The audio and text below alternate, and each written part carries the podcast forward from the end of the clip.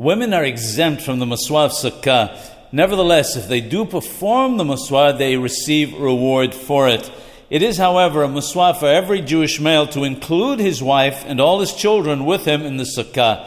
The reason is so that they will be covered by the Salat Demhemnutha, the shade of faithfulness, and so that the kindness of God, which He does with His people Israel at all times, will be made known to them.